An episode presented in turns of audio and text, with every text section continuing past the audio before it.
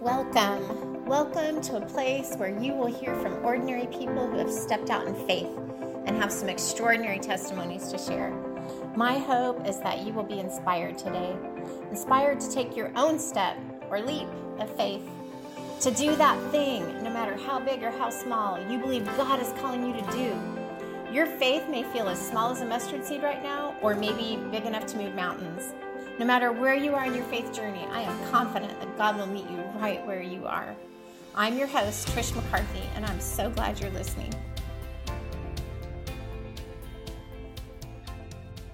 I am just so excited to be here today with this friendly face that I haven't seen in so long. this is Kevin Kennedy, and I'm trying to think it's been probably about 10 years that we met. It was in 2010 that Courtney and I, our, my, our oldest daughter, we came to Thailand to Pattaya for a missions trip and just had the, the blessing and the privilege of getting to know Kevin and his wife, Michelle, and in Thailand on my 10 day trip or whatever. I didn't know what to expect. It was my first, I wasn't raised in the church, first of all, and, and it wasn't, it was my first missions trip. And um, just to partner with you guys that you just walk the walk and just to see you live it out on a daily basis. I think watching you and hearing you and your boldness too and and your faith helped me to be able to step out and do some things on that trip that maybe you know I might not have done just having you guys as examples and you mm. you specifically so thank you well, praise God. That's, yeah, that's right. Where it came from. that's right. Um, yeah. But I, I was so impressed with you and the in this. Um, I don't know if you'll get into the story, but uh, the story with the young lady with HIV.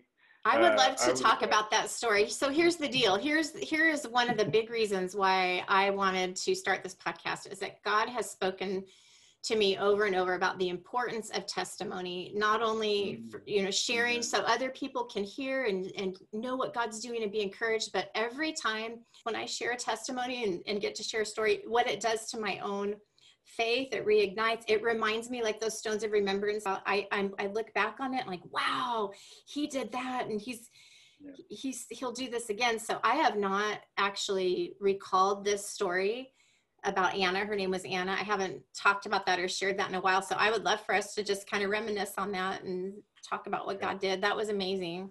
What do you well, recall from that? I recall that we have always have conversations with our teams that we have a schedule, it's in hand, but that schedule is written in so loose pencil. And if God shows up and God starts doing something, that um, that schedule means nothing and that we are going to be on God's schedule. And uh, and then we showed up for the jail that morning, and uh, Anna was outside and in need, and um, so many teams and so many people had you know would have passed by or have passed by. She's been on the streets for five days. So how many people have walked by her and seen her and not seen her? You know, they they saw right. her, but they didn't see her. Right. Um, and for both you and the ladies on the team, I don't remember all the ladies, uh, for you to see her where mm-hmm. she was, mm-hmm. and then to grab Angel to help you uh, just find out what her story was, what was going on. And then uh, for the rest of the team to go in and go ahead and do the jail ministry, and you guys just stayed out there with her and kept on loving her and finding out her story. Yeah. And then uh, and then we had to kind of break away for lunch. And um, you know we but during the lunch all we could do was talk about and pray for and uh, really just kind of what can we do for her yeah. um, as was the mindset. And this perfectly lines up with what god always wants us to do was we mm-hmm. see people all around us hurting or not um, what what can we do? What what are we to do for them? And um, and then when we came back from lunch, um, she had a lost bodily function basically. Yep. So that's really that's something that's really vivid in my in my memory is that that morning when I was packing my backpack, I yeah. just happened to put some wipes in there and I hadn't I hadn't done that before, but I had a whole little thing of wipes and when I she caught my eye the way she was limping and just the look on her face, the sadness. But then also, yeah, running down her leg, she had lost that bodily function, and so I just I it was almost just it's just God took over and it was just instinctual. I sat down with her. I got the wipes out. I, I started cleaning her. It was messy.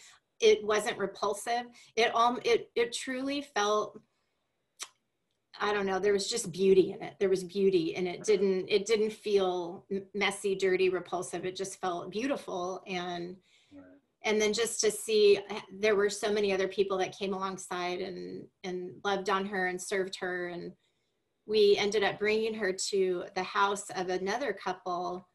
Uh, Auntie Noy was her name, and I don't remember her husband's name, but they were living, they had previously lived on a platform, a wooden platform out in a watermelon plantation. They were, I think, crop sharing. I don't, I don't remember all the details, but they were basically helping out with these watermelon crops. And in exchange, they were able to live on this platform. It was just a wooden, like uh, plywood platform with the tarp over it.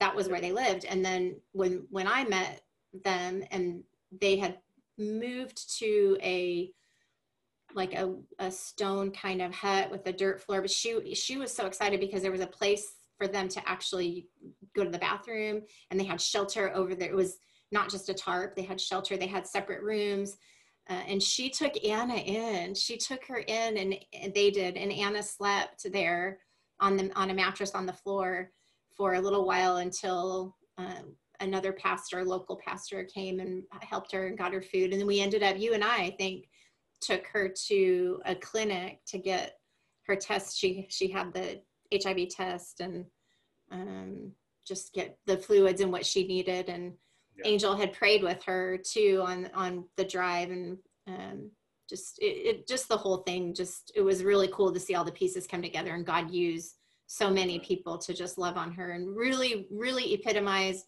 and exemplified or illustrated the hand, truly the hands and feet of Jesus. And he I loved hearing I loved hearing your part where you talk about it didn't it wasn't it wasn't offensive, it wasn't anything but beautiful to you. Yeah. Because from watching from the outside, even she was completely embarrassed by she it. Was. She was completely shamed by it. And to just as you know, as I was watching, I'm going, that's what Jesus would do. He would mm. be right there. He'd mm. be cleaning her up. And then, uh, you know, we, that's when we offered to take her to the clinic. She didn't really want to go because of the condition she was in. Mm-hmm. And she was like, I don't want to get in the truck. And she was like wanting to get into the back of the truck. And yeah. I was like, no, we have a, we have a trash bag. Let's put the trash bag down. You can sit on that. Don't worry about it. And, yeah. and, you know, um, then we took her to the clinic and she was so dehydrated it yeah. took over two hours of IV fluids to get her just so that she could get her bodily functions back. And um, so she was at the very end of her rope. And then from there, as we were going to Noy's, as you were mentioning, um, she asked the question that you would fully expect somebody to ask in that situation is, why are you doing this? That's right. That's right. Why and, are you uh, doing this? Yeah. And so we just told her because this is what Jesus would do. Yeah. He would love on you right where you're at yeah. And then we asked her if she wanted to accept the Lord, and she was yeah. like, "Yes. If this yep. is what being a Christian is about, this is what I'm. This yes, yes." Oh. She accepted the Lord on the way to Pinoy's. Yep. Yep. Um, so what something you said in the very beginning was that the mindset that you had is that there was a schedule, there were things that were planned, but if the Holy Spirit intercedes, intervenes, then not to be so rigid, just to be open to what God is doing. And that's such a great way to live every day. I always, I always talk about or joke about when we wake up, I, I like my planner. I have a bullet journal. I like things really organized, but it's really a good idea to write things in pencil because you never know what God's going to come in and erase and change. And we have to be open to the leading and prompting of the Holy Spirit, or we miss, we miss things like that. And you never know who's on the other side of, of your openness, right? Absolutely, and that's we know of one person who was saved that day based on us interrupting the schedule. Yeah. What we don't know is how many when she went back to her village and mm. to get her paperwork so that she could get treatment. She may have started a revival in her village. We don't know. Right, that's so uh, true. But without you know being able to step away and listen to what God's doing and join Him where He's at, um, mm. yeah, that would never have happened. So Yeah. yeah, It's his his agenda, not ours, right? Exactly. Always. and and I don't always get that right. I'm just going to confess. There's been numerous times where I'm like, well, wait a minute. so he's he's so sweet. He's faithful. The thing that I really took away from from Kevin's sharing in our conversation is the importance of remembering to kind of pencil in your agenda. You may have a plan, but the Lord directs your steps, right? We have to be open, we have to be available to him, we have to be alert and and looking ar- looking around at the people around us and just being open when that prompting comes from from him to to love on the people around us. So I just what a great reminder today. Thank you, Kevin. Stay tuned because next up we've got Mary Kelly, a dear friend, and she's going to be sharing a pretty powerful testimony about the power of prayer. Thank you so much for listening today. And if you are enjoying these testimonies and teachings, please subscribe to the Chasing Squirrels podcast and like and share it with a friend.